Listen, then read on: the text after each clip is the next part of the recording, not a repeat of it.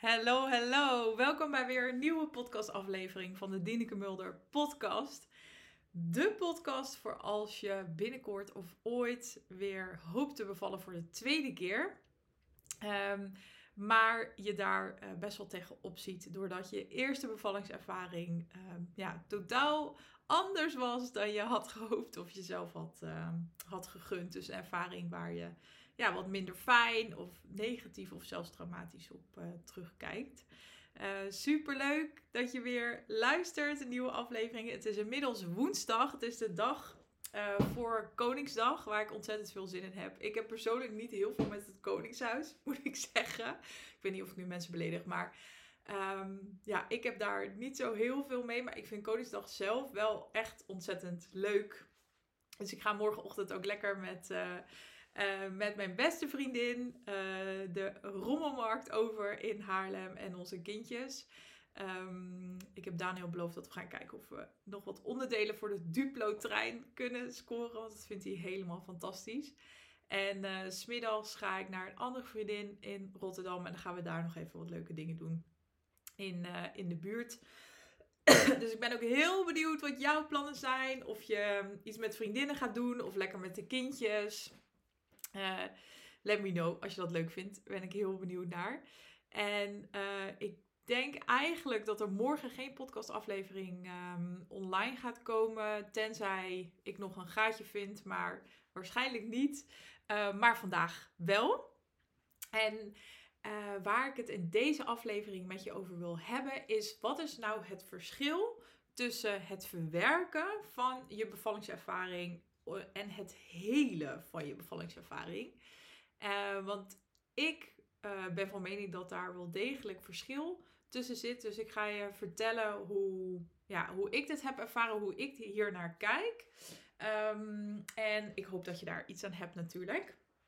En misschien is het goed om te beginnen waar ik mee wil beginnen, is dat wat ik zeg maar versta onder verwerken en wat voor mij echt helen van een ervaring betekent. En wat wel goed is om te benoemen, ik wist vroeger niet eens wat het betekende trouwens. Wat het betekende om echt te helen, zeg maar, van je ervaring. Dus mocht je dat nu ook voor het eerst horen, dan is dat niet raar. Hoe ik mijn ervaring heb verwerkt is als eerste, dus destijds ik heb er heel veel over gepraat. Destijds heb ik heel veel gehad aan Patrick, aan mijn vriend. Mijn stiefmoeder is er heel veel geweest in het begin. Mijn zusje is er heel veel geweest. En met hen heb ik best wel veel erover gepraat en gedeeld. Ook wel met vriendinnen. Maar ik denk vooral met hun drie voornamelijk in het begin.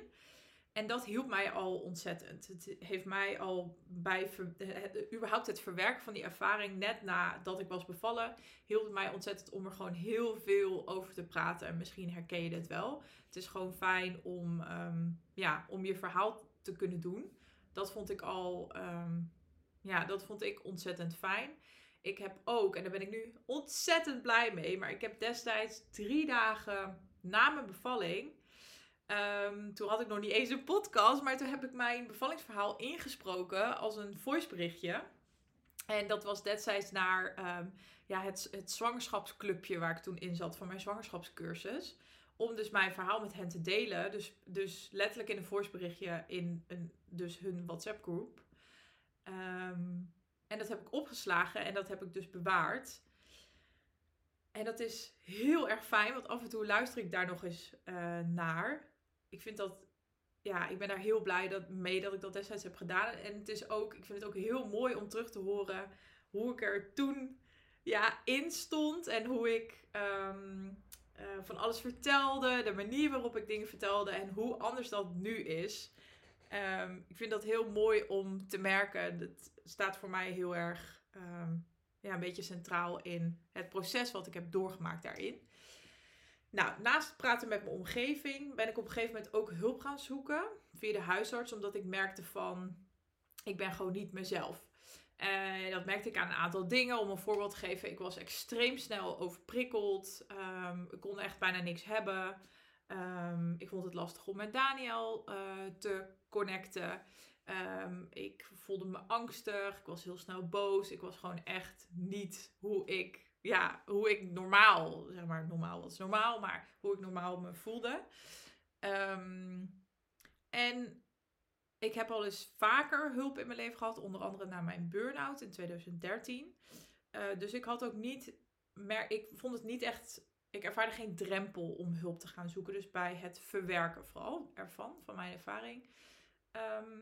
Dus toen ben ik hulp gaan zoeken, wat best wel een zoektocht was. Maar uiteindelijk ben ik dus terechtgekomen bij een hele fijne psychologe in Haarlem. Die ook echt gespecialiseerd was. Dat vond ik heel prettig, gespecialiseerd in psychische problemen rondom het moederschap.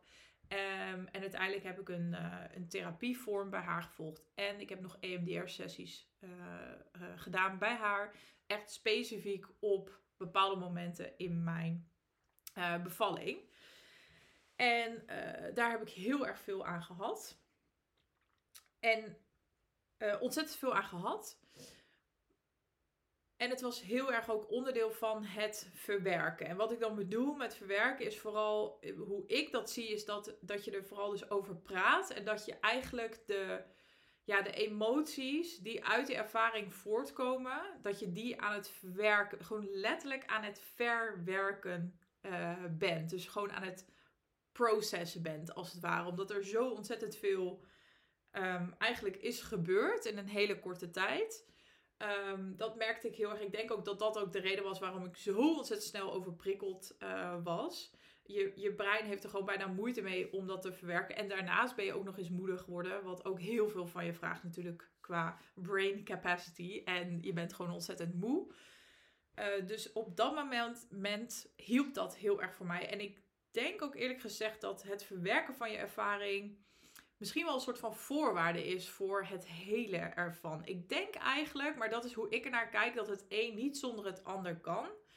En dat het vooral in het begin heel fijn is om met die verwerking bezig te gaan. Ik spreek ook vrouwen en ik coach ook vrouwen die niet professionele hulp hebben gezocht, maar wel op andere manieren iets hebben gedaan qua verwerking. En heel vaak is dat dus dat je bijvoorbeeld een heel fijn vangnet hebt in je omgeving. Hele fijne mensen in je omgeving. Dat kan bijvoorbeeld je moeder zijn of je partner, waar je gewoon veel mee over hebt gepraat. En soms vragen vrouwen ook wel eens aan mij van, hoe weet je nou of je het helemaal hebt verwerkt? Nou, helemaal zeker weten, dat weet je denk ik nooit. Want het kan ook goed zijn dat er op een later moment in je leven, of dus bij een volgende bevalling, dat er weer dingen naar boven komen. Maar dat is denk ik oké. Dat kun je gewoon niet helemaal uitsluiten.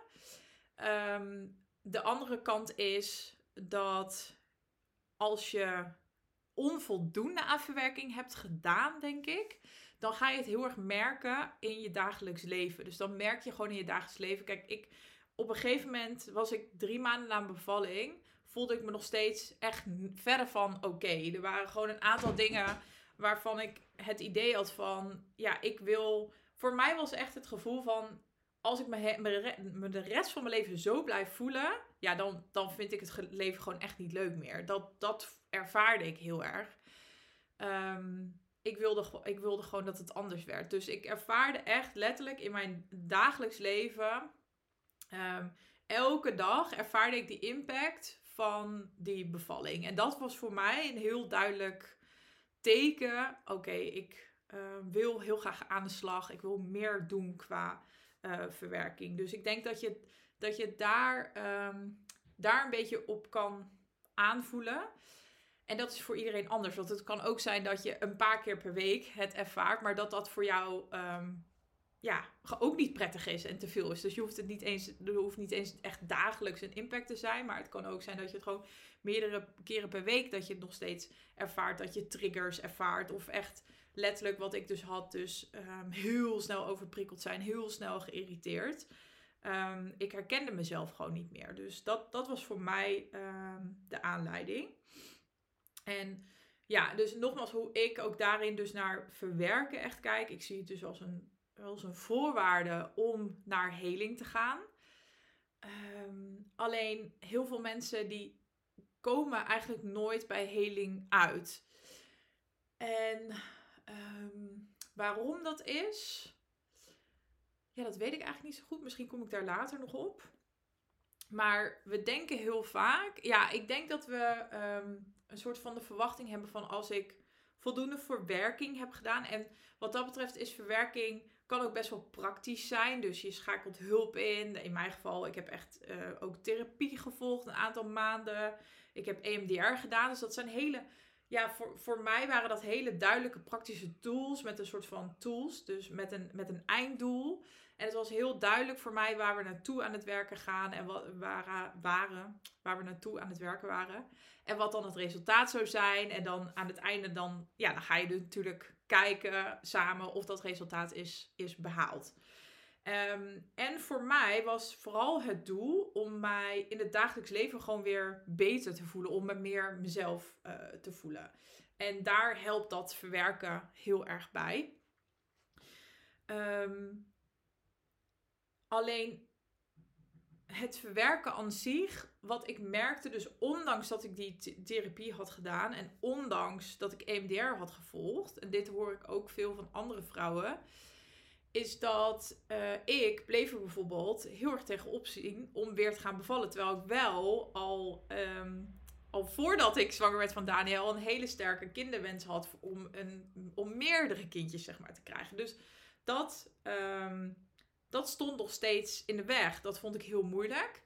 En ik merkte dat ik best wel dat er nog steeds heel veel boosheid zat over mijn zorgverleners naar het ziekenhuis toe.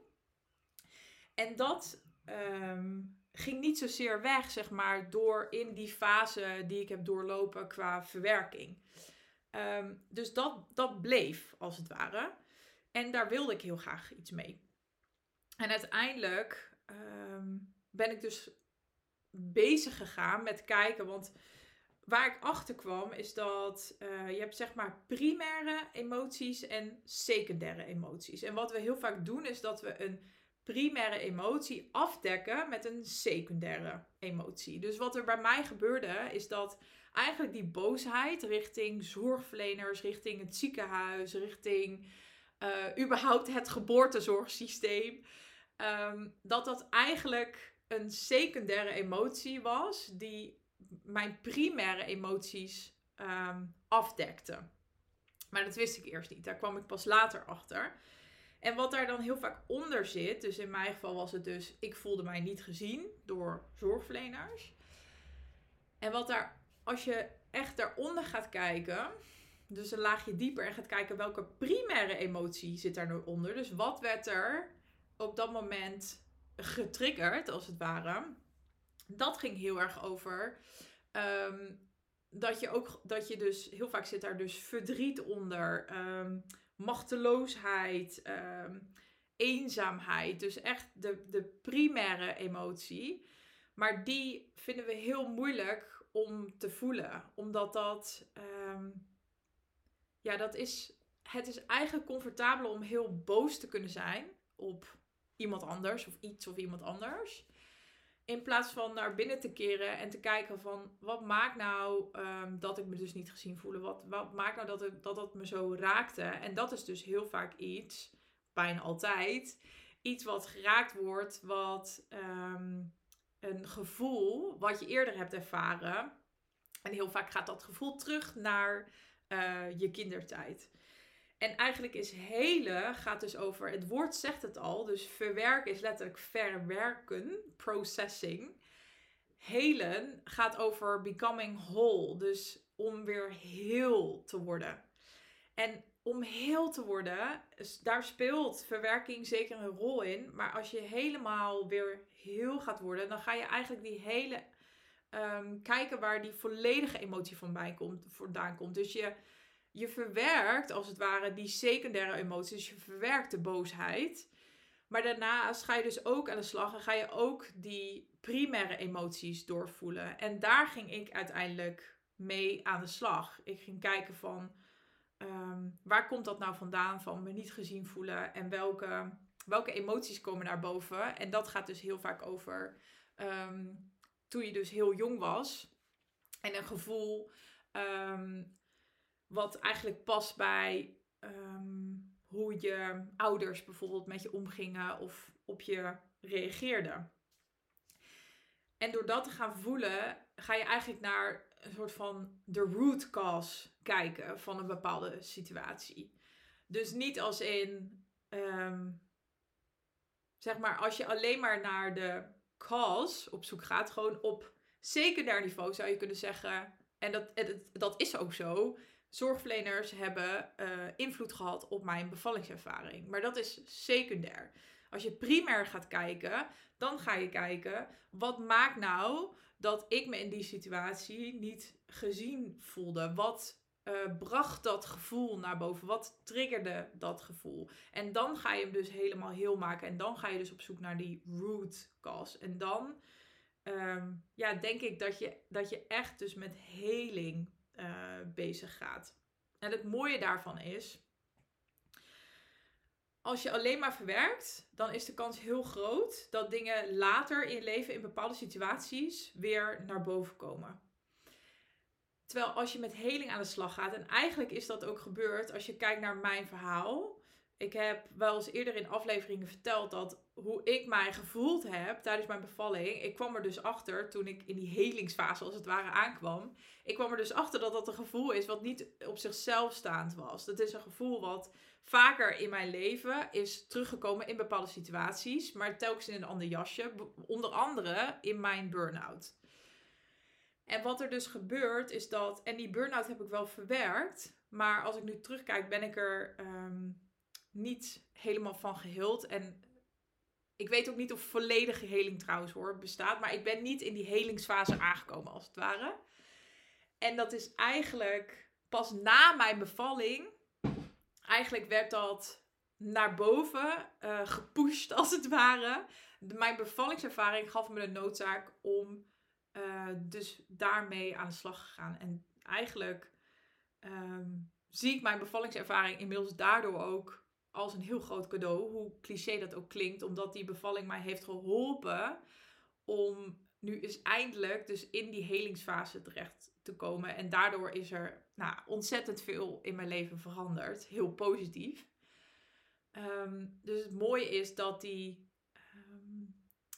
verwerking van je ervaring je ook weer uiteindelijk als je daarvoor open staat helpt om in die helingsfase terecht te komen. Waardoor je dus op zoek kan gaan naar de root cause. En ik ben heel even mijn verhaal kwijt. Ik drijf altijd weer af. Maar goed, ik denk dat je hem nu waarschijnlijk begrijpt. En anders, let me know. Maar die helingsfase is gewoon ontzettend belangrijk. Alleen het vereist iets van je. Namelijk dus dat je bereid bent om echt dat laagje dieper te gaan. En om te kijken van wat waren nou de primaire emoties die hieronder zaten. Onder die ervaring. Dat is heel belangrijk. Alright, ik ga hem afronden. Ik hoop dat ik het allemaal duidelijk heb uitgelegd. En dat dit van waarde voor je is geweest. Wil je hier nou meer over weten? Wil je graag gaan ontdekken hoe dit tot uiting is gekomen, zeg maar, in jouw bevallingservaring?